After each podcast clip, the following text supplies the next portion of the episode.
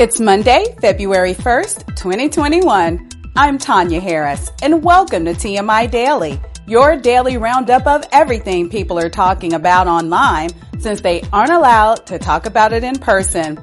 This morning, Stacey Abrams and the Black Lives Matter movement were both nominated for the Nobel Peace Prize. Considering all the police violence it took to get anyone talking about racial justice, maybe they should win the Nobel Prize for irony instead. While we're on the topic, Jared Kushner was also nominated for the Peace Prize for his work on Middle East relations. Sure, he is a peace, but I'm really not certain it's something he should get a prize for. The White House announced today that it is carefully monitoring the recent coup in Myanmar, which is confusing for anyone who thought Myanmar was a Brazilian soccer player. House Democrats filed a resolution to strip you name it she denied it QAnon Congresswoman Marjorie Taylor Greene of her committee assignments, which is ironic since stripping might be Greene's only future career move at this point. A massive blizzard pummeling the upper portion of the East Coast with up to two feet of snow threatened to postpone talks between President Biden and Senate Republicans over the COVID stimulus. But much like the last white DC storm, politicians were still able to get it done. According to CNN, many of the rioters who attacked Congress on January 6th believe the presidential election was stolen, but also didn't vote in November's election. Wow, it doesn't get much more American than that, does it? On Saturday, all five of the former president's lead impeachment attorneys either quit or got fired, depending on who you ask. Within minutes, Trump was overheard on the phone saying, what do you mean Barnes is dead? Then get me Salino. Netflix is finalizing a deal to create a film based on the GameStop stock fight between hedge fund and Reddit investors. Depending on the screenplay, this could be a pretty good move, but for now, I wouldn't put any stock in it. But hey, don't sell it short. Alright, not our best jokes. Viewers of the new hit Disney Plus show WandaVision are complaining about being confused by the most recent episode of the show. Some aren't sure what direction the show is taking, while others are still wondering when Wanda Sykes is going to show up. Machine Gun Kelly fell off the Saturday Night Live stage during the ending credits after he served as the musical guest. This is different from SNL's viewership, which fell off as soon as Trump left office. Before I throw it to the TMI Daily crew, I just want to pass along condolences for the loss of Saved by the Bell star Dustin Diamond. Although his last few years were troubled, Dustin is still a part of the lives of so many people who grew up in the 90s and those who have become fans of the show since. For that we say, thank you, Screech. Now, let's send it over to tonight's TMI Daily Cast and Crew Roundtable. Stay safe. Hello, everyone, and welcome to an all new week of TMI Daily. I'm Veronica Aiello, and as always, I'm joined by some of my TMI Hollywood family and the TMI Daily crew. Let's go around and say hello to everyone watching at home or listening to our TMI Daily podcast. Let's start with you, Pete. So earlier today, I, I tried to find Myanmar on a map, but I couldn't do it. Just wanted to let you know. Okay. I'm not. I'm not proud of it. Elizabeth. Uh, I have a question for the crew. Because uh, I do curbside pickup for groceries, I have a gajillion plastic bags uh, left over. What do I do with them all? I only have two tiny trash cans in my apartment that I can use them for garbage bags. There's got to be a recycling or some other option. If anybody knows, either on the panel or out in the listening audience, let me know. Well, I put my recycling in it because the bags are also recyclable. They are. Then they're, ready, okay. then they're ready to go down to the recycle bin. So sometimes Perfect. it's a one a day trip, sometimes it's a one every mm-hmm. other day trip.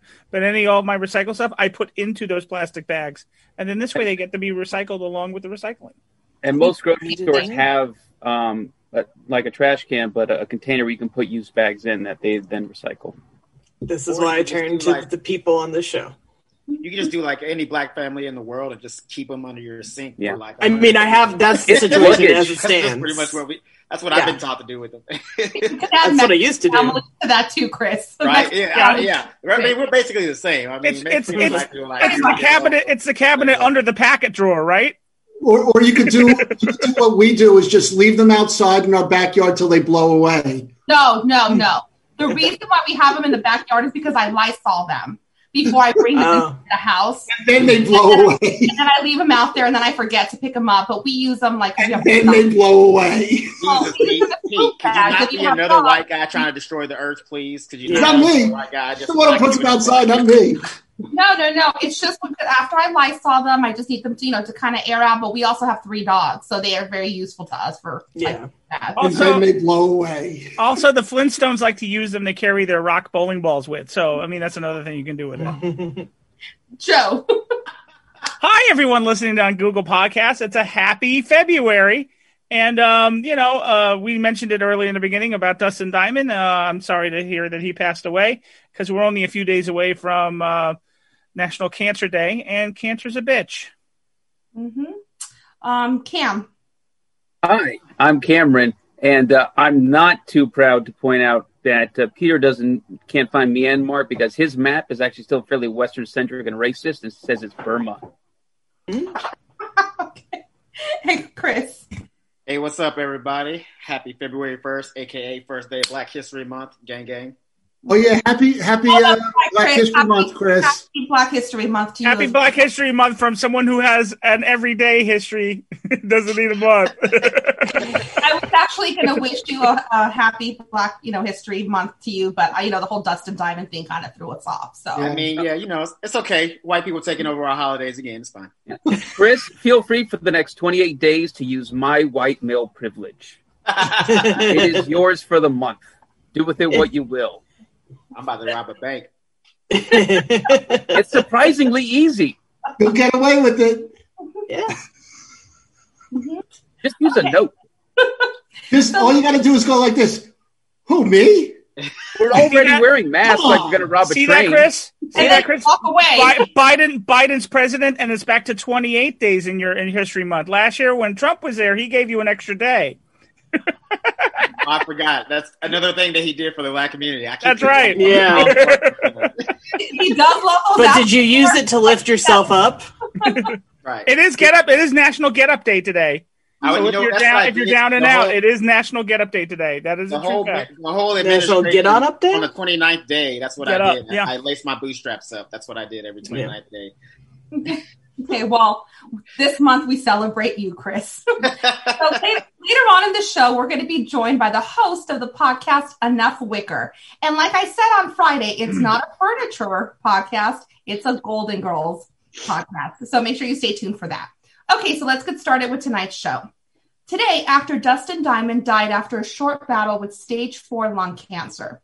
He's best known for playing the beloved character Screech for 13 years. First on Good Morning Miss Bliss, then Saved by the Bell, and finally on Saved by the Bell, the new class. Since he grew up on screen around the time many of us were growing up, we thought that tonight we might spend some time discussing the impact someone like him had on our younger years and what it's like to see someone you grew up with pass away. So, firstly, did anyone here not watch Saved by the Bell? Chris, okay, Yeah. okay. I only, I, I Black mean, Month, Chris. look, sorry. I, you know, that was one of those shows where I remember, like, I remember I've probably seen a total of like 14 episodes, and only because, like, when it was in syndication, it used to come on in the morning, so I used to watch an episode or so like Mhm. that before school, but like, it doesn't impact me as much. Also, it's kind of hard because, like, I thought it was another hoax again, because I don't know if y'all remember, but like five or so years ago, or maybe even longer than that, I think it was like when I was still in Texas, like 2014, 2013, like there was a big rumor that he had gotten stabbed in prison and died. Oh So- yeah. He I stabbed like, a man in a bar and went to jail for three months. Yeah. Oh, Right. Either one, he died at, But- at some but- point before. Yeah, it was there was like a fake thing. Yeah, I like I watched the show, but it's um full disclosure, like not my personal like Yeah. identifier grow up. show. Yeah. Hmm You know, yeah, I was thinking about that today, and then I, I figured out like the years that it was on, and I was it started when I was 12 years old, and then it ended when I was 16. The first one, Mhm. the first by the bell. So to me, I was like, that was like my, you know, the age where like- I think yeah. that show. You know, we, my friends and I were obsessed with, you know, Mark Paul Gosselaar, you know, with Zach and, mm-hmm. and everything. And I was talking to a friend of mine who had just come from Mexico during that time. And he sent me a text this morning and he says, Hey, did you see, you know, Dustin Diamond died? And I asked him, I said, Isn't that around the time that you, you know, you came to this country? He says, Yes. He goes, I remember putting it on and I had no idea what they were saying because I didn't speak the language yet, but I watched it anyway because that was the show to watch. Mm-hmm. So I thought that was very interesting, you know, hearing from someone that, you know, was an American, but still watched the show. And, you know, it was just, it was an iconic show. And it, but I do think it has a lot to do with how old you are mm-hmm. when a mm-hmm. show is on. So for yeah. me, yeah. I definitely like that. That was one of my favorite shows during that time. Um, Pete. Well, you know, going to that uh, thought, I was 19 when when uh, yes, when that show started. He's so, nine years older than me. so, I, so technically, I was in the TNBC um, demo for one year mm-hmm. um, of that. But you know, it's it's one of those things. Like I think I used to wake up on Saturday morning around 10 o'clock, and it just happened to be on. Um, and so I'd watch it. But the, the reality of it is, you know, I was kind of thinking about this earlier today. Um, the character that he played was for all intents and purposes the butt of most of the jokes. And i'm wondering if that kind of character you know still still you know resonates now. I mean i know they still do the same kind of characters on disney on the disney channel but i mean does it have a different kind of like connotation now because of like all the uh the the, the uh, initiatives to get stop bullying in schools and and uh, you know and to treat kids with with this. I mean, listen. By the time that show ended, when he was on the uh, the, the Saved by the Bell new class, he was clearly mentally disabled because they they said at some point, you know what, oh, you, yeah. you, know, I go ignore what Tropic Thunder says, go full retard because yeah. because by the end of the show, he's just some babbling idiot that they used to put on there, and it's terrible because. I think that's probably what completely destroyed his career because he was just I mean I don't know what they were making him do but if if you watch it's so funny because I, I went back just to do it today just to kind of look he came back he wasn't on the first year of that um, that Saved by, by the Bell new class. He came back the second season, and he he was he had a fairly normal uh, speaking voice and and was zany, but he wasn't crazy. By the last season, he's literally literally a blithering idiot and and so mm-hmm. they just kept kept amping him up to be to be stupider and i'm sure that kind of played into like some of the problems he had later on but yeah it's it's weird it's it's weird to see somebody that you kind of saw grow up die before you do or die like while you're still fairly young let me ask a question before I get to everybody else. Um, the ones that are writers, you know, on the panel, um, all of you. Um, since I'm not a writer, I don't understand this. Do you think they wrote this character when the show started, and then as the show evolved, they didn't know what to do with him. So they just kept him, like you just said, Pete. They just kind of kept him like the butt of the jokes, and they, there was nothing else that they could do with his character. Well, yeah, because all, all, those shows, I mean, they all follow the same the same yeah. stereotype, and, and I think yeah. that that's one of those shows that probably was an archetype of, of that.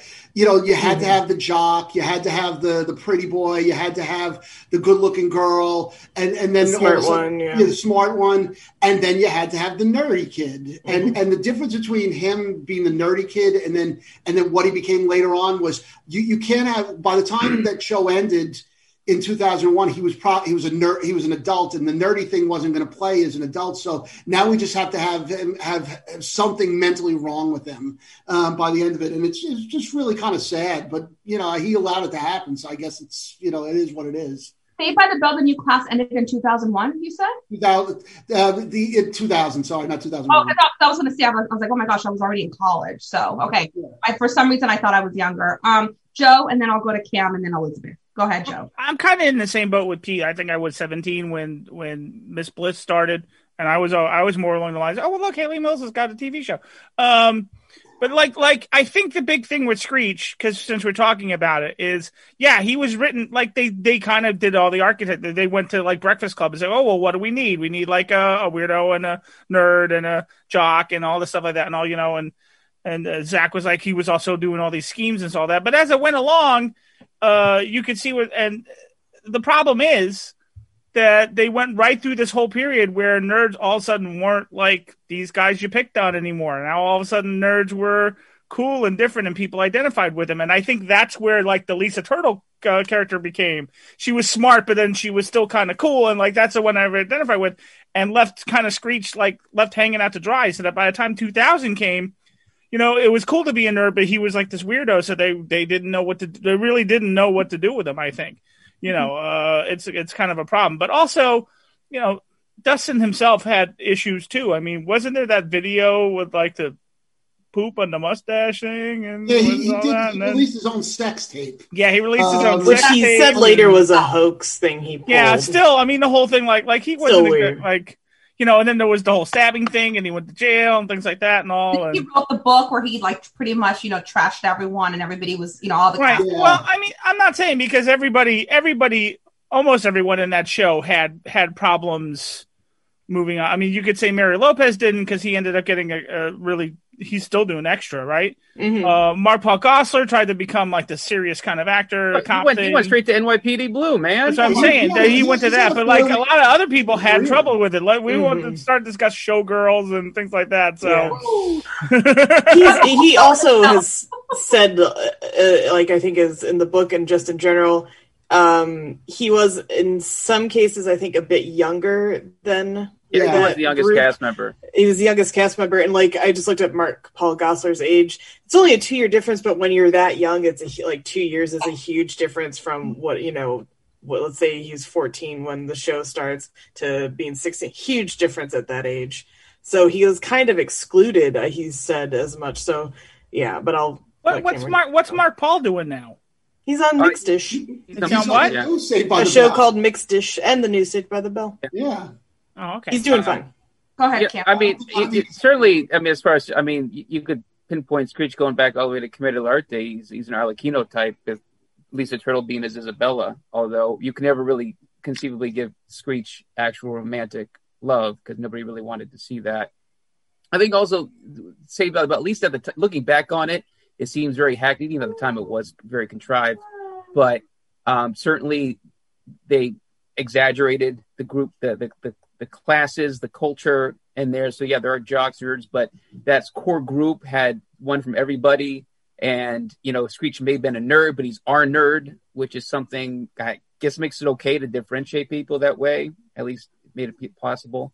Also, remember that um, they always had very special episodes, but pretty much centered around whoever Zach Morris wanted to fuck that week. So he saw an attractive homeless girl. Is like, oh, let's let's talk about homelessness yeah. or uh, oh, the girl wants to play sports, but I kind of want to fuck her. So yeah, let's get her on the wrestling team. Uh, pretty much like that, Zach I Morris. think that's what the writers' meetings were. Yeah, yeah, it's like You know that's a very good observation. Yeah. Yeah. so, yeah, but I think it, yeah, obviously he had you know it developed because you get pigeonholed into that, and it's just Screech. Whether you're you're Michael Richards being Kramer, you know when you can find great success as the clown, and then you're forever somebody's clown, no matter what your background might have been beforehand. Um, and he didn't do himself any favors too, whether it was Celebrity Fit Club or any any celebrity Mhm. showing that be, being on. He would start. Well, you want to fight? You want to prove he knows karate? Kept. I think I, I still remember many more than once telling somebody he could front kick them and kill them. And I was like, really, really, Screech, really? Mhm. And I think somebody actually challenged him to do that, and he got Yeah. kicked off the show. Yeah. I don't know, but yeah. Elizabeth. Yeah, um, he obviously struggled with the uh, you know the being pigeonholed, and and to prove he's tougher than his geeky character, and it certainly doesn't. Uh, it's, uh, to answer also your writer question, I noticed this with you know Family Matters and stuff too. You have the geeky kid, then they actually hit puberty and grow, and suddenly you have a six foot man, and it's not it does not play the same, and so they had to like But at on least- Family No, Family Matters let him at least be um Stefan. Stefan. I did all that, yeah. So they let him do that, but they didn't do the same. Wait, wait, correct. They didn't let him. He he asked for that because he Oh. developed a character and was like, "Fuck this! I'm not gonna be the nerdy kid for the rest of my life." And I went Yeah. after, after the show, so he made him do that. And he had enough clout though because he was the breakout on Family Matters. I don't think Dustin Diamond had the same clout on Saved by the Bell to say, "Well, I want Screech to do X, Y, and Z." he got to Um, be fairly normal again in the college years, though, too. Yeah, but um, and then as far as like the the new class thing, that you know that's clearly just everybody grasping at straws. He didn't come. I didn't know he didn't come on until the second season. That's that's like oh we got to get a character people recognize back, and yeah, there there's a, a million examples of shows where they send a character from like a logical ish starting point to like the utmost extreme. Um, I think it's called Flanderization uh, in the like TV tropes world. Uh, but yeah, uh, yeah, but they, it's they, it sucks. so, went to an extreme with him, though. I mean, like, well, what, what's gonna Joe gonna yell at me about? yeah, I mean, I- in, I- in, in real life, if he'd been like that, they would have put him on Thorazine. Because I mean, like, like because there was no way his cat, like, they didn't just run out of things to do with him. They they just decided we're just gonna like destroy this this person's uh, future because we're just going to make him come out and just like basically lather at the mouth and say the most inane. Just, I, I mean, look, I know it was a show for kids, but like even like slow adults would not have would, would have said this guy's fucked Not up. necessarily though for kids. He- Like I said, I mean, it was mostly like 15, 16 year olds that Mhm. watched Yeah, I know, but I'm saying, but it, but but man, they just they just like they took they took what was you know like just the nerdy character and they just they just destroyed him and and that and that probably played a big role in in why he couldn't get work afterwards. I mean, Yeah. Mhm. you Yeah. know, Did did Which is why I anyone had did anyone have clout in that show, Elizabeth? No one Oh. had clout in that show. No one's like, Uh, do this to my character, I'm leaving. They're like, well, I think you could argue he's Mark Paul like, don't mess the did. trailer up as Mark you're Paul cleaning it out. No, I think Mark Paul Gloss- Gosselaar as the lead and the, the one everybody liked. Um, I don't. Maybe Tiffany Amber Thiessen. No. they, they they actually let But- her go. Oh, that's right. They let her go. They so let her go. Yeah, they had Tori for a year. That's right. So That's it- right. It, really Oh, just, just yeah. Her, him and, and, and Mario Lopez. Uh, Yeah, I'd say the yeah. I, doubt, I doubt it though. wait, I but- still think that like mean- you could I mean- replaced him and, Clout in the relative and, like clout in the relative sense because Family Matters lasted a much longer period of time than Saved by the Bell ever did in their original runs. Wait, so, which I leads to the current iteration. scale. Because this is why I, he didn't have clout because I was reading that he didn't appear in the in the new Peacock He does not show correct. because because he said oh because they because of they wouldn't pay him enough. He would Mhm. show up to the opening of an Albertsons as Screech for fifty. Yeah, bucks. no, they they didn't want him They back. didn't want him. Yeah. They didn't They want didn't him. want him back He had the- too many problems. Bucky uh, Tiffany Amber Thiessen showed up for the opening of a Bowlero in uh, Thousand Oaks a couple years ago. So hey, Hey Joe, but she but she wouldn't host TMI. She wouldn't host TMI, but that same week she opened the Bowlero. Okay. So you know, maybe she really likes bowling. I don't know. Maybe she doesn't like sketch comedy, but she loves bowling. Bowling. I want to hear from Chris. Chris, go ahead. Sorry. Uh, no, to, to to go with what uh what I think Elizabeth has made a great point. Like, yeah, I don't think it was weird because the only person on that show that you could probably consider that had clout was probably Mark Paul Gosselaar because of he was the, the lead, and that's that's only the why. Because like it's different between you look at a character like Urkel and uh, any character on that show because Urkel was a sensation. Like when he Mhm. came onto the show, like he literally was the the driving force that kept the show going. Like the ratings was kind of what kept Saved by the Bell going for what it was. Like nobody was really a sensation, uh, and and coming off of that, and like you know, it, it, so it's it's kind of different. So that's why there is more clout there, but. I was gonna say for anybody who did watch the show, if you're a fan of the show, if you want to have your world kind of turned upside down, uh, look up Zach Morris's trash on. Yeah. on Yeah, it's on great. Funny or Die. Yeah, Yeah. it- it's fantastic. it's it's everything that you need to know about that character because, like, you know, we're talking about it right now about how, like, if uh, you know, Screech and things like these kind of characters can, can, you know, live in a world of today. And when you watch that show, you kind of it kind of answers that question of whether they could live in this world, and you kind of can't because it's, Mhm. it's pretty bad. You know, it's funny too because like talking to like my gay friends now, they'll, they'll tell me like I used to watch Saved by the Bell because of Zach Morris because they were Mhm. him. He was like he was it. Like he was just like everybody wanted to be with him, and they, you know, guys wanted to be like him, and you know that I mean, just the, the influence that that character had on so many people. Pete, did you want some? Yeah, no, I mean, I was just going to say, if if anybody had any clout, it probably was Mark Paul, Paul Gosselaar because when they did the new class version, they literally tried to try, try to just use the same exact types of characters for for it, and it took them three tries before they got their their new Zach. So I mean, everybody else just kind of came and went. I mean, most people don't realize that the the new class version lasted for almost hundred episodes longer than the original show, um, and so they were they, they were actually. Um, they, they, they recycled a lot of kids who went through puberty and and you know probably went to college and everything else in that time. But the uh, but they went through three different versions of um, of the cool kid before they they finally settled on one. I mean, Um, we're we're missing the big the big picture here, and and who's the one who actually had the most clout? Who was the one that was in everything? Belding. Belding, yes. Has anyone checked on Dennis Haskins lately? Well, the, I listen when um He's when uh, uh what was the name of that uh, karaoke place in Burbank that, that we just recently lost? Um, uh, he used to go there every weekend. He used to go karaoke every weekend and then hit on women that were way too young for him. So Yeah. I Be mean, nice. I think we still might be able to get him the host one day. Well, no, that's the thing though. He he's confused. He thinks he has hosted TMI because Yeah. we know a, friend, Actually- a very good friend of his, and our friend. I'm not going to say who it is. Our friend keeps telling me I spoke to Dennis, and he says, "Oh, I've already hosted their show," and I'm like, "No, he hasn't. He has not been on TMI." He's like, "Well, he believes that he did." I'll tell you guys who it is later. He's after. that- that's hosted- kind of slick though to get out of things. Like, no, no, I already did it. I it. did it. And He then our friend keeps telling him, "No, you haven't." You know, but he's like, "No." He goes, "He thinks he has," and I'm like, mm he's hosted three times and come back for the anniversary show, all in his head. It's amazing. And the weird thing is that is that the sketches in his head are probably better than half the ones we did. Yeah. he said the show was wonderful.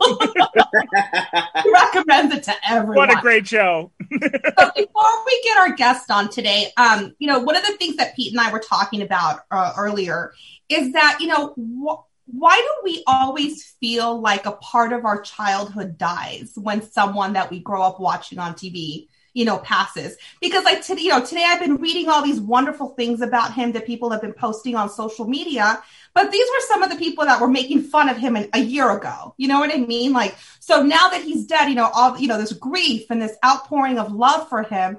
What do you think it is? I mean, do you feel like it's just, you know, we grow up with these people in our home and they kind of become like part of your family? That's how I feel, you know? And like I think back on, you know, celebrity deaths that have affected me even more so than people that I've known or people in my family. Um, John Ritter being one of them. You know, the, the, the day he died, I was completely devastated, you know, but uh, because he played a huge part of my childhood. So what do you guys think about that? Um, Pete, let's start with you and then I'll go to Elizabeth. You know it's it's not so much younger people that that have died that i that i've thought wow that's this is kind of I'm tragic any, yeah. no i mean for me for me i, I you know it, it, it's weird when when johnny carson died my Mhm. first thought was wow there's going to be people that are going to grow up they're going to think that jay leno was the host of the tonight show um, they're going to think that like Jim, that Jimmy Fallon was the host of the Tonight Show, and no, they, they really God, no. they, the show might have had that name on it, but Johnny Carson was the host of the Tonight Show. Johnny Carson made late night television, you know, and and so like I was really sad because I not because because he'd been off the show for quite a few years at that point. Same thing with Letterman, um, you know, when he left, you know, even though he's not dead, um, you know, it's like people, you know, I think we reach a point where people just assume that lesser is better, um, and they don't realize like that the, that there was somebody that actually was. When we're using the term archetype, there were people that were the archetypes of of a major industry, um, you know, and so yeah, I think like when when when he died or when Michael Jackson died, that really that was probably for me emotionally that was probably the worst person that I that I had an attachment to that died. hmm Okay, Elizabeth, what about you? Yeah, I, well, I think part of it is because you watch them in reruns; they sort of seem forever young, and they'll they'll live on forever on you know, frozen in time in whatever format or or show or movie that you liked them in. So when they actually do uh, either just get old and pass away, or pass away too soon, it's a shock to your system because, as far as you're concerned, they're still you know locked in amber essentially in that Yeah. time like the like the one that rocked me the hardest was Robin Williams, hands down. Oh, I was at I was at work. I was at work for that, and that whole that whole office we were everybody was a mess, and yeah, and it's because it seemed like he'd be around forever, right? Like he's good at maybe he's doing more drama, but you can always go back to the comedy or vice versa. You know, it's always there. He's always the genie for me. You know, it's it's a comfort thing because they say uh, people with anxiety like to rewatch things. People are like, why do you watch that same thing? And I totally this identify with this. It's because it is a comforting thing. You know what's going to happen, right? So you can turn to this comfort thing, and so that's the the hard part, especially if they do pass unexpectedly or mm-hmm. or what have you, younger than they should, uh, in theory, like or like Chadwick Boseman with Black Panther. He's a short catalog on that guy, but impactful to the max, and you know he's truly locked forever at his kind of young age. It's it's fascinating and very sad though. Joe. Um, yeah, I mean, I, am of two minds of it because one, I, I love old Hollywood and things like that. But I mean, if you love old Hollywood, uh, the people that you love are going to die. I mean, you mm-hmm. know, um, but it's fascinating to go. I, I sometimes go and don't call this morbid. I find it more than like you go visit uh, their grave, you know, to just mm-hmm. tell them, hey, you know, thanks and stuff like that. I, I was very, very lucky. I went to Bob Hope's when they had the garage sale when they were cleaning out the house. Mm-hmm. And uh, one of the family members, because I was telling them about how you know I grew up watching him and stuff like that, and all, and they were like, "Hey, do you want to see the house?" I was like, "Yeah." So I got this neat little tour. It was really great. I actually got the wow. the, the lounge where all these people would would sit in these red leather chairs and and sit around and, and, and talk. And I was just thinking the people that would be there. And that's the kind of thing that's neat. Then there's the people that affect you because, um, you know that like like Phil Hartman for me is a huge one mm-hmm. because Phil Phil Hartman is one of was one of my inspirations and still you know he doesn't even have a grave to go to. I got to visit Catalina Island one day where his ashes were spread. So I think like when you see now and like like Dustin was really young, he was only mm-hmm. 44. Um, you know, and then a whole group of people that were watching this were watching this in a really weird time for them. They were teenagers. And maybe they were having a tough time in school and whatnot but every saturday was this school that they really wanted to be in you know was this, was where they could understand what the characters in there and the things in there were different than probably how their school was. So i could see how it would affect them you know? And we want to make fun of them because as they grew up things changed for some of them but they are still those same characters. They're like they're like people you went to school with especially if you were in that era. So i get that. Okay. So, our guests tonight, Sarah Royal and Lauren Kelly, host a podcast called mm. Enough Wicker, in which they rewatch classics, the classic sitcom Golden Girls, and according to them, look at it from a scholarly perspective, analyzing cultural themed storylines and try to figure out why so many people still love the show decades after its finale originally aired. Please welcome Sarah and Lauren. Hi, ladies. How are you? Doing great. How are you guys? We're doing well. Yeah. Can you both hear me okay? Absolutely. Well, thank you, first of all, for coming on. And as I was telling you, I am a huge Golden Girls fan. Can you tell? I love it. we all brought our stuff. there you go. so, first and foremost, can you tell us a little bit about your podcast and why you guys decided to start it? And also how you guys met, too, because I listened to your pilot episode. Ooh, I love it. Lauren, how about I take how we met and then you can talk about the podcast since it was. Okay. I was um, there for both. I'd also just love to point out that I went like full Golden Girls with the palm trees, and Lauren's got the full scholarly with the, you know, the maps and everything. So we're really we're just a perfect match.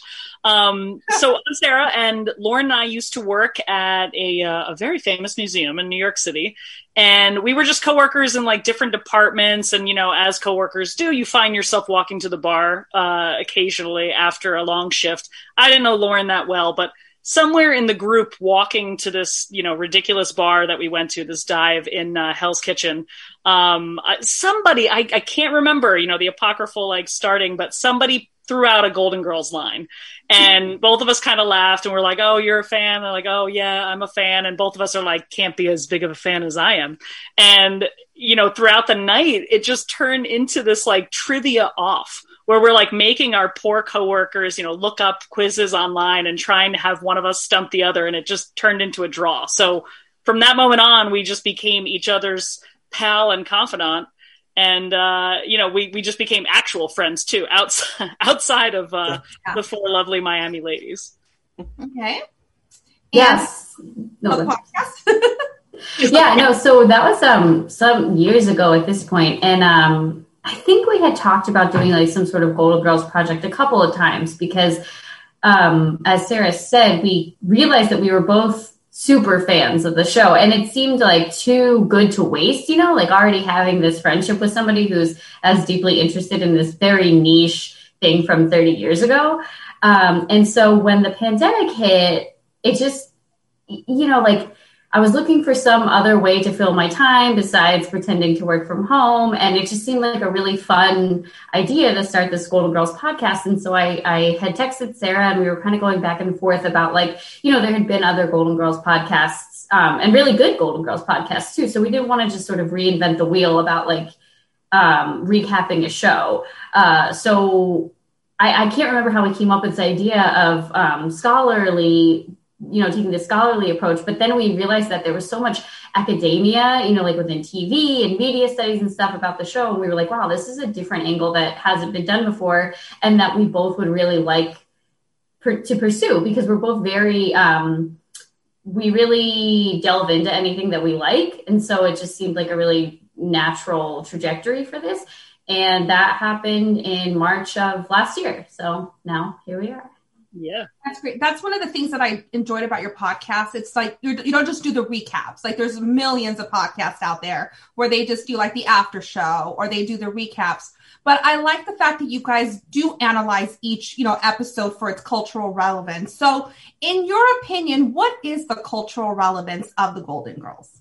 Ooh, I love that question. That's great. Um, we're still uncovering that, by the way. We're only in the middle of season two, right? So I mean, I you know I'll take a stab at it too. I think what we what we've basically discovered so far is there's there's a lot of reason for the longevity. Like it seems weird if you just said on paper that a TV show about four old white women, you know, living in in Miami as roommates st- which also like drops crazy references that are incredibly obscure these days, right? You know, somebody mm-hmm. watching it who's born in the year 2000 is like, you know, who the hell is Morley Safer, right? Like, why, you know, why is this a relevant thing?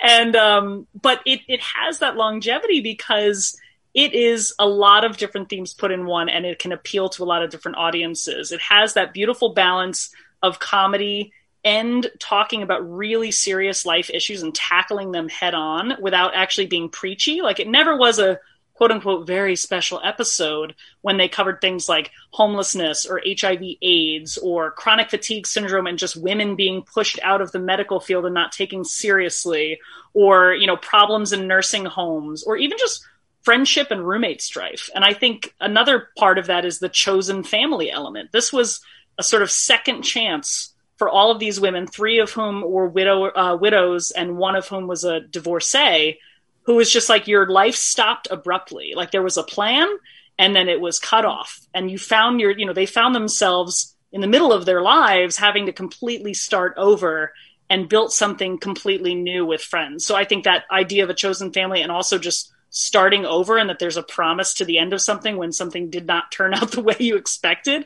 is hugely relevant. Um, and it's also just, it's really fucking funny. It's a really, really good show. And almost all of the jokes really have relevance today. You don't have to be an old lady. Uh, you don't have to get Miami. You don't have to know who Morley Safer is to really understand, uh, you know, where the show's coming from. And that that's just a taste of it, really. I don't know if you want to add to that, Lauren. I mean, I think that that's uh, you know a very um, astute assessment. I think the other thing about the Golden Girls that's unique is that it was it's always been in syndication. So now, like, it's on Hulu, so we can stream it that way. But also, it was never not on a channel when I was in junior high, high school, college, anytime. Like I would search for it and I'd be like, I'd try Lifetime if it wasn't there. I would go to Logo or then I would go to Hallmark, you know, like it was always on. And so I feel like that enabled the show to reach people in a different, first of all, it enabled it to reach many more people, but also in a different way because you always, um, you could always find it and you probably had seen that episode before, even if you weren't alive at all while it was airing. And so I think that that, um, lends itself the longevity of it of its run lends itself to all of those things that sarah was talking about. And um, it just it is a really good show. I, I do think it, it holds up in a way that um, a lot of other media it doesn't. And um, yeah people i still i feel like people are still discovering it which i don't know how much you know how often you can say that about something that premiered in the 80s Mm-hmm. Yeah, you know, it's like I see younger people wearing like Golden Girl shirts, and you know, you know, Betty White, you know, is their idol, and um, you know, you mentioned some of the themes that they did, you know, discuss on the show, and it's really funny because like watching it as a kid, a lot of like the sexual jokes would just obviously like go right over my head, but now, you know, watching it as, as an adult, you know, like some of the things that you mentioned, you know, they talked about anti-Semitism. I mean, they talked about there's so many issues and that they tackled back then. And I, to me, it was so ahead of its time. And I think that's part of, you know, like you, you're both saying the appeal to this day. I have a couple more questions for you guys, and I'm going to open it up to the panel. And then we have a fun game that we want to play with you guys too. So, um, favorite character? Do you have one favorite character, or do you can you just not pick one? And not just necessarily from the women, like from the entire show. Yeah. You know, do you have a favorite character and a least favorite character, or maybe like a character that you think didn't belong, or that they it was like irre- like they were just irrelevant in the storyline? Coco. I feel bad for Coco, but he's the he's the gay cook in the first episode of the series, and he was just um, you know they they decided that they just didn't need him because he was really filling the same sort of comedic role as Sophia. Mm-hmm. Um, but I did like him. I feel like I I admire Dorothy the most, probably. Um, I think I identify with Sophia, but I, I, do. I love them all so much. Um, so I would say that my answer would be that I can't actually pick one. But for least favorite person ever on the show, I think it's probably the anti-Semite Barbara Thorndike, who you were talking about, who belongs yeah. to this country club where they don't let Jewish people in, and she's just so pretentious and um, you know so mean to anybody who's not on her level intellectually. And um, I, I, feel like that episode the barbara thorndike episode is particularly relevant now because there's all of these like misguided calls to tolerate intolerance all over the place you know? And i, I still feel like that that episode is so good and Bar- barbara's just like the perfect villain. So um, i would say that's my least favorite character. Okay. I, I'd also have to go with, you know, like the the answer of they're all my favorite, but Dorothy especially just because she is the she's the grounding character. And again, you know, we talk about this on the podcast, we talk about this with the scholarship around the show, is that, you know, it is an ensemble in a way, and a lot of people, even if you're just like a a casual fan, you know that Blanche is the slutty one and Rose is the dumb one and Sophia's the cantankerous one and Dorothy's the level-headed one, right? But she's sort of like the straight man of like the joking, you know, trio, uh, uh, you know, quartet. And uh, she, but she also is hilarious in her own right. So I, I really love Dorothy. I think Bea Arthur plays her perfectly, and the role was pretty much written for her. Um, worst character, I mean, Barbara Thorn- Thorndyke is definitely up there, but I would have to say it is Blanche's daughter's uh, daughter Becky's abusive oh, boyfriend Jeremy. Yeah. Mm-hmm. sucks, and it's like it's really. I mean, talk about something heavy that they covered, and that episode is still actually really funny in a lot of ways. In a lot of ways, it also doesn't hold up, but he absolutely is just this example of just he's verbally abusive and he's he's just a piece of shit and um, it's really it's it's it's painful to watch that episode in a lot of ways just because he really sucks so bad yeah. yeah he he's awful and sarah you bring up a good point too because we hadn't really touched on this but some of the golden girl stuff it, it doesn't hold up i mean obviously right. you know people, right. people know that but that episode that you just brought up yeah there's a lot of like body shaming just like so um, sexist and misogynistic and and um, just horrible viewpoints that are upheld as like yeah jeremy's awful but also you do need to lose weight right? Like that's the message in the episode and it, it's just it, it completely misses the mark. Um, so it's not always great to be clear. But yeah and, and as like uh, one of the scholars actually that we're, we're about to talk to in the future um, was uh, talking about in at the end of her book, she studied like TV female foursomes. Um, actually, there's that's her book right there. Um, and uh, it's like TV fe- female foursomes and their fans. And the end of the book, where she basically is like, "Look, are they perfect? No. Like, are they, are they uh, you know hundred percent purely feminist and moving in the right direction? No, but it's actually a start. And to your point, Veronica, you said like they're it was so ahead of its time in trying to push those boundaries and the four women who starred on the show were a big part of that like they were really they had a lot of forward thinking and progressive ideas in their own life, as does Betty White currently, because she's 99 years old this year. Mm-hmm. Um, and they were really, you know, helping sort of push a lot of that through. They didn't get it right all the time, but for the most part, it holds up. Yeah. And, and I just want to add Bea Arthur delivered those sarcastic lines like nobody could ever do. So Okay, so I'm going to open it up to the panel now. Does anybody have any questions? Let's start with Pete. Hi, ladies. Thank you so much for joining us. yeah. Thank you. Um, so, qu- question: um, the show, because of the the kind of show it was, uh, was was kind of ahead of its time, like you're saying, for for uh, the late '80s and the early '90s. But do you think it's it would even be possible for somebody to walk into a pitch meeting today and say, "I've got this great idea for a show with four w- elderly women living together"? Do you think that anybody would even pick up a show like that right now if, if it hadn't already existed? It's, it's interesting question. because, yeah, I mean, thinking of, of the other shows that came after it, like Hot in Cleveland is often cited, right? And of course, Betty White's on that show, uh, was on that show, is like the new version, right? But it's one of those things where it's like, these women were in their 60s in the Golden Girls, and that was like, oh my God, they're so old. Oh my goodness. They're over the hill. They're, they're end of their lives, you know? And it's like, the way that they act on Hot in Cleveland is like they're 20 years younger, even though they're basically the same age. And it's just the, the way that we're evolving to think about older people and the demographics are different. And I, I don't know, I think it, it wouldn't turn out quite the same way, but you would have to have the star power, right? You'd have to have like the four women. Part of what made the Golden Girls great too was that these other women, with the exception of Estelle Getty, because she sort of came from theater late in life, but like they all had careers. Like everybody knew Betty White. You know, all of these other people, like they made it the the kind of like star-studded show that it was. So I don't know if you could sort of swing it the exact same way, and you'd have to probably make all of them like way more like Blanche. more I'm thinking of Grace and Frankie. I don't know if you guys watch Yeah. it. yeah, I love Grace and So Frankie that's so much. my mind. hmm totally. Yeah. Yeah. Um, Joe? All right, real quick. Um, uh, do you think that uh, Golden Girls and Maude are in the same universe, and that Dorothy is just Maude in the Witness Relocation Program? Definitely possible. I mean, the Golden Girls will um, will show you that the witness relocation program is actually not very well run because Right. Miles is able to escape as an Amish person. So, um, I mean, I'd buy that. After the abortion, she just had to get away, so she moved to Miami. Chris? Um, so you were talking. I, I'm sorry, I haven't watched the show, so so I apologize in advance to everybody listening and to you guys. I plan to get into it at some point in my life. I know I have to go into it.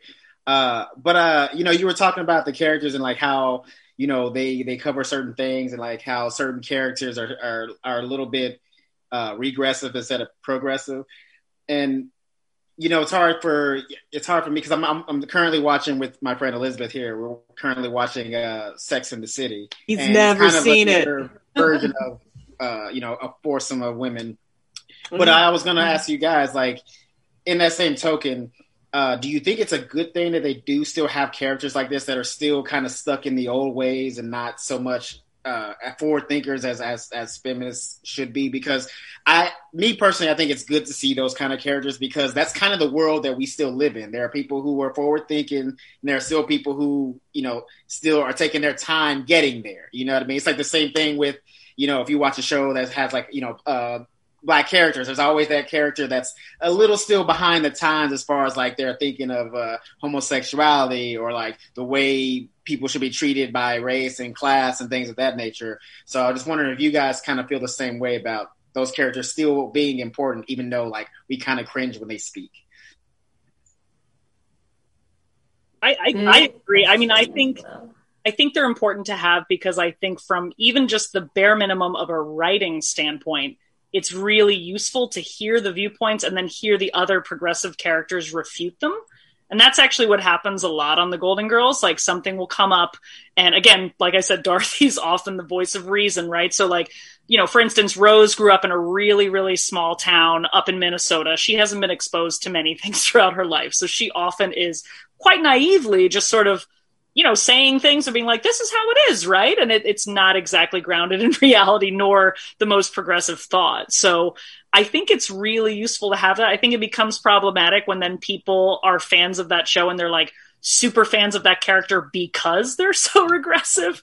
Kind of like the Archie Bunker syndrome where people Right, were like, yeah. he's, he's great, you know, and you're like, but he's the joke. Like, oh, God, you, you know. Yeah, So the I idea feel that that way. better than him, and some people like kind of worship him. You're like, no, no. To- totally. You're like, that's. I don't know. What do you What do you think, Lauren? Especially with Sex in the City specifically.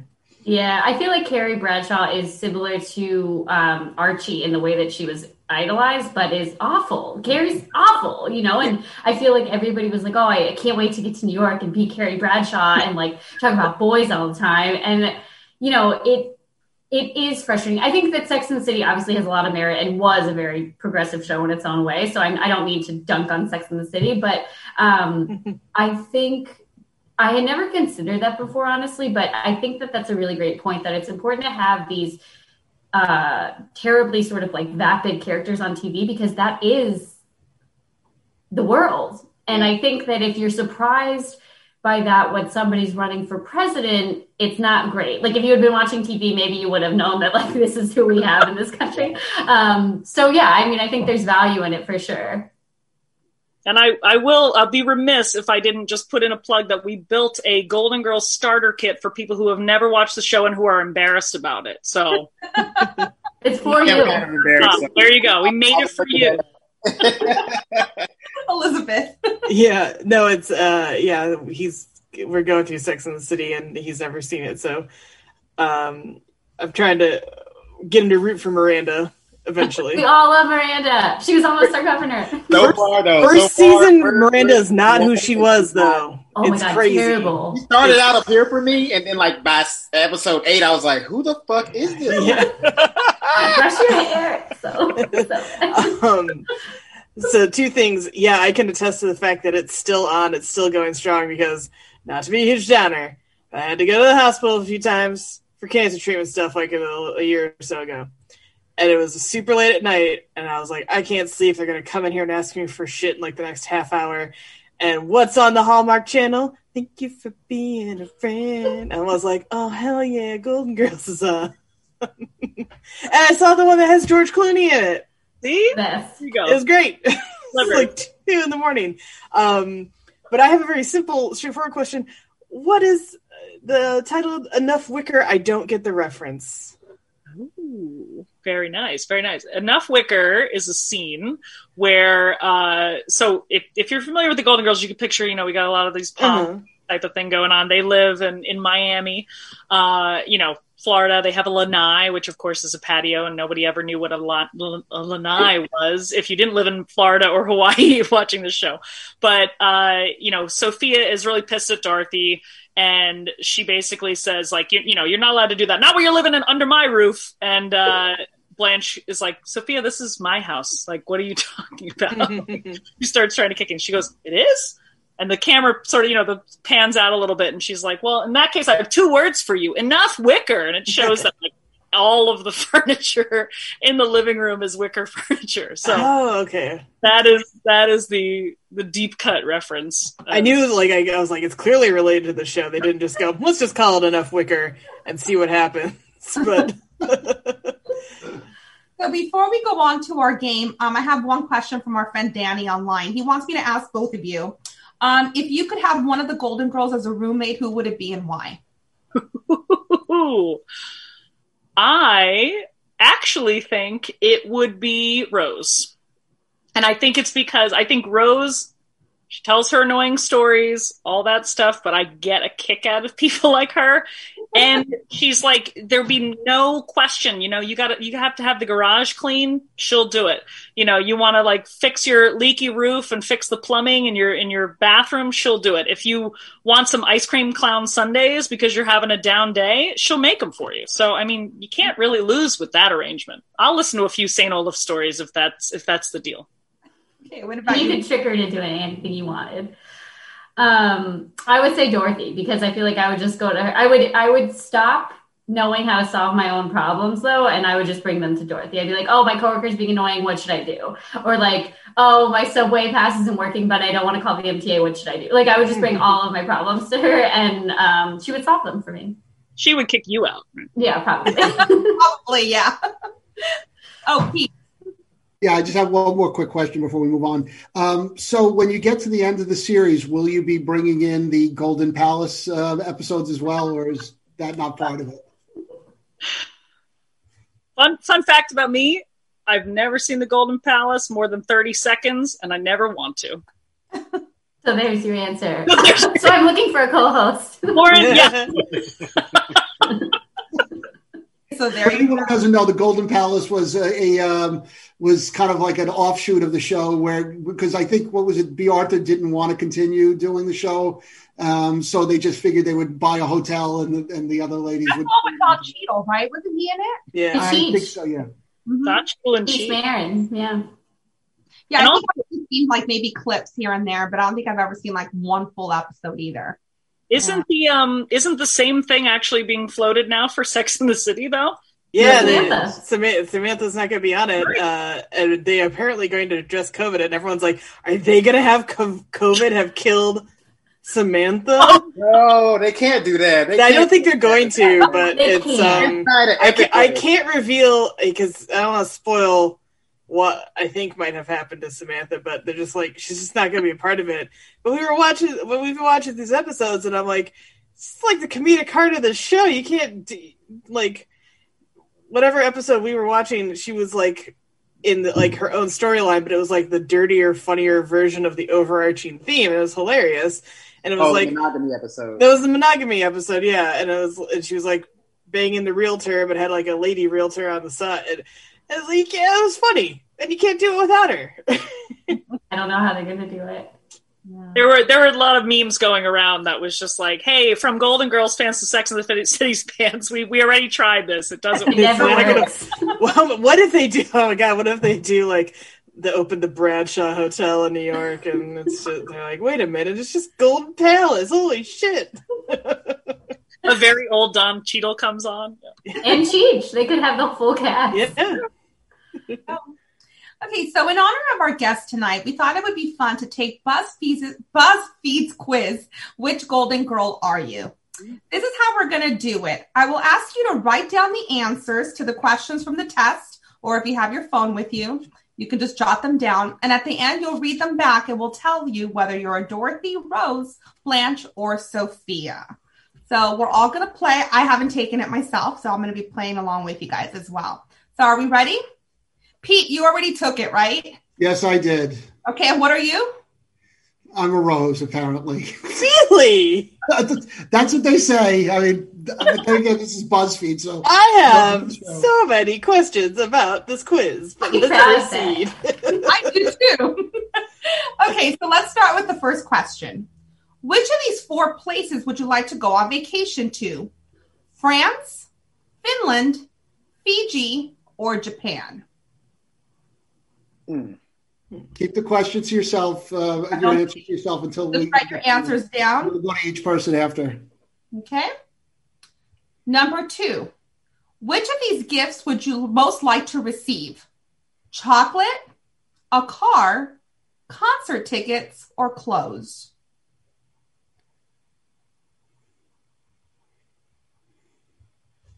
Okay.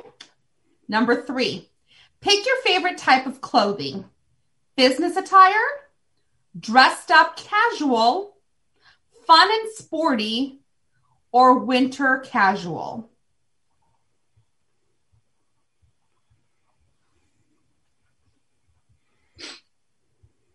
Okay, number four. I don't know how this is tied to the Golden Girls, but I'm sure it's going to be funny. Pick a Leonardo DiCaprio movie Wolf of Wall Street, Titanic, Inception, or Shutter Island.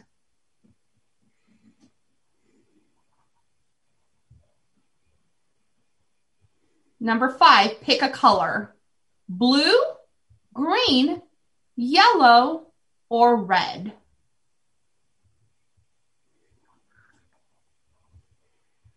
Number six, choose your favorite activity hiking, listening to music, writing, or skiing.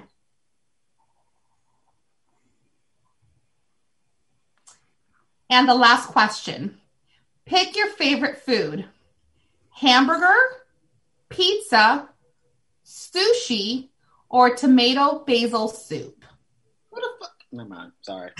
that last one was trash. Sorry. Sorry. Chris, keep your answers to yourself, please. First of all, Chris, Chris, Uh, using my white male privilege for the remainder of February is conditional on enjoying tomato basil soup. I mean, it's fire with the crackers in it, but like, I don't know if it'd be my favorite.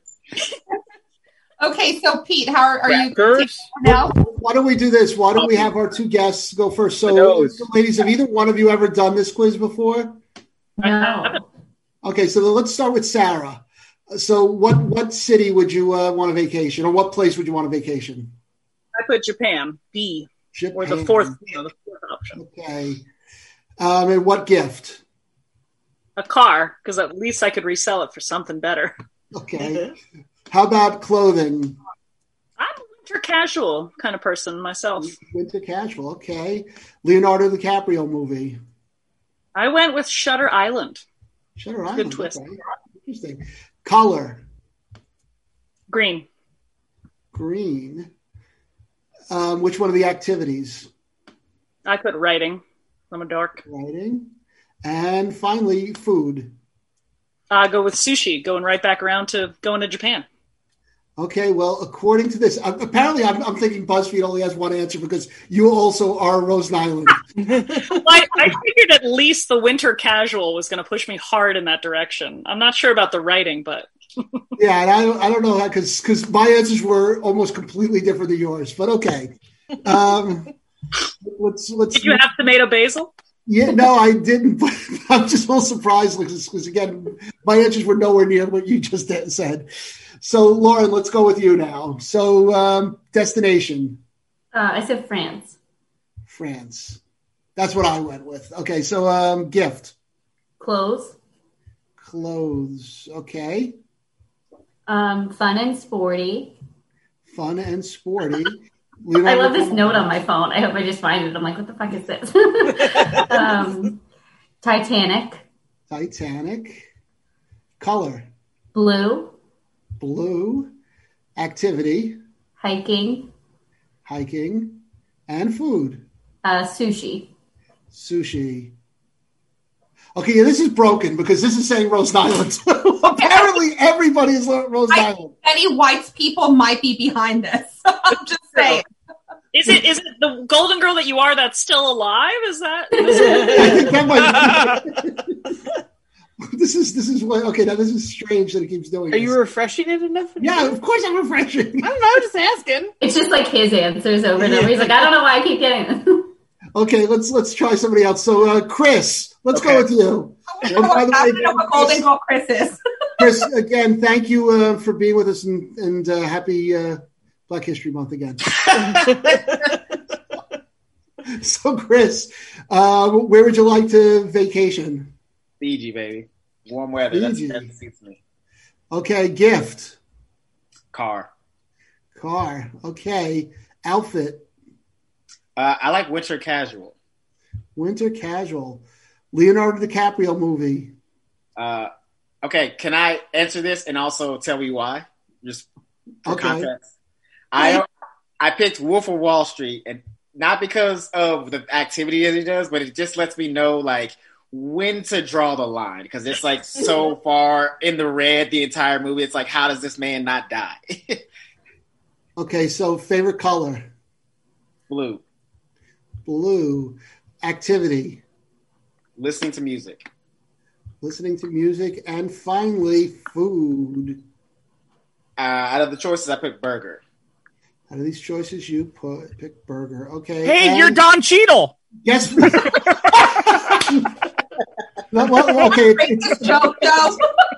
it's not broken because you're a Dorothy. okay. Congratulations. Elizabeth, Okay. destination, All right. Um, uh, France. Sorry. France. Gift, Concert tickets. concert tickets. Okay, outfit, Winter casual. winter. ca- Everybody likes the winter casual. I want to be Uh, cozy. Leonardo DiCaprio movie, Titanic.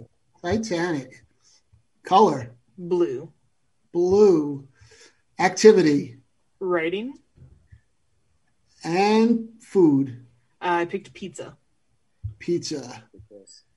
Guess what? You're also a Rose I was like, I totally, I know it. I knew it. I'm from Michigan. It's close to Minnesota. Makes sense. Joe, Yes. destination, Japan. Japan. Okay. Gift, A car, because you can trade that for a lesser car. That's and why I said money. I mean, that's outfit, Fun and sporty. fun and sporty. Uh, Leonardo DiCaprio movie. Inception. Inception. Ooh, different. Uh, color, Blue. blue. Activity Writing, which is also work, but it's also, you know, an activity. and food. uh, I went with pizza. I think you're gonna be Rose. Uh, no, he's a Dorothy. Oh, I'll take that. That puts me in the Star Wars Christmas special. Yeah. Cam- Cameron, destination. oh, you're muted, bud. You're muted. my man. Yeah. You're muted, bro. Cameron, Uh, sorry, because I got a, a dog who's kind of making noise for attention. France. France. Everybody likes France. Gift. Uh, I'll take a car. Okay. Outfit. Business casual. Business casual. Okay. Let's see. Uh, Leonardo DiCaprio. Uh, like Chris, but because I use it as a bucket list, Wolf of Wall Street. Color. Blue. Blue. Activity. Uh, writing is work. Hiking. Hiking. And food. Sushi in France. And guess what? You're Dorothy as well. Oh, I was going for Dr. Smith. And that leaves us with Veronica. So, Veronica, um, your location, your destination. Sorry, Japan. Japan. Okay. Um, gift, Concert tickets. concert tickets. Okay. Outfit, Dressed up casual. Dressed up casual. Leonardo DiCaprio movie. Wolf of Wall Street. It's one of the best movies he ever made. Color, Red. red. Activity, Listening to music. listening to music and food. Pizza. Pizza. Well, guess what? You're a Sophia. I I love don't, I don't know what you did to make you a Sophia, but that's who you are. That's what I wanted to be. I don't care what I did. so, that was fun. oh, Not a sure. Blanche, not a Blanche among us. I was Like- about to say, I like, I like, I think to get Sophia, you have to pick Gangs of New York. There you go. Well, ladies, thank you so much for joining us. And um, have your information on our social media. And please come back anytime. Absolutely. Thank you Thank so you so much. much. Get back on. Take care. Bye. Have a good night. Hi guys. You too. So that is our show for tonight. Thank you so much for joining us. And we'll be back here again tomorrow at 6 p.m. with the host of the podcast, My Neighbors Are Dead. We're going to be talking to them about horror films. So make sure you tune in.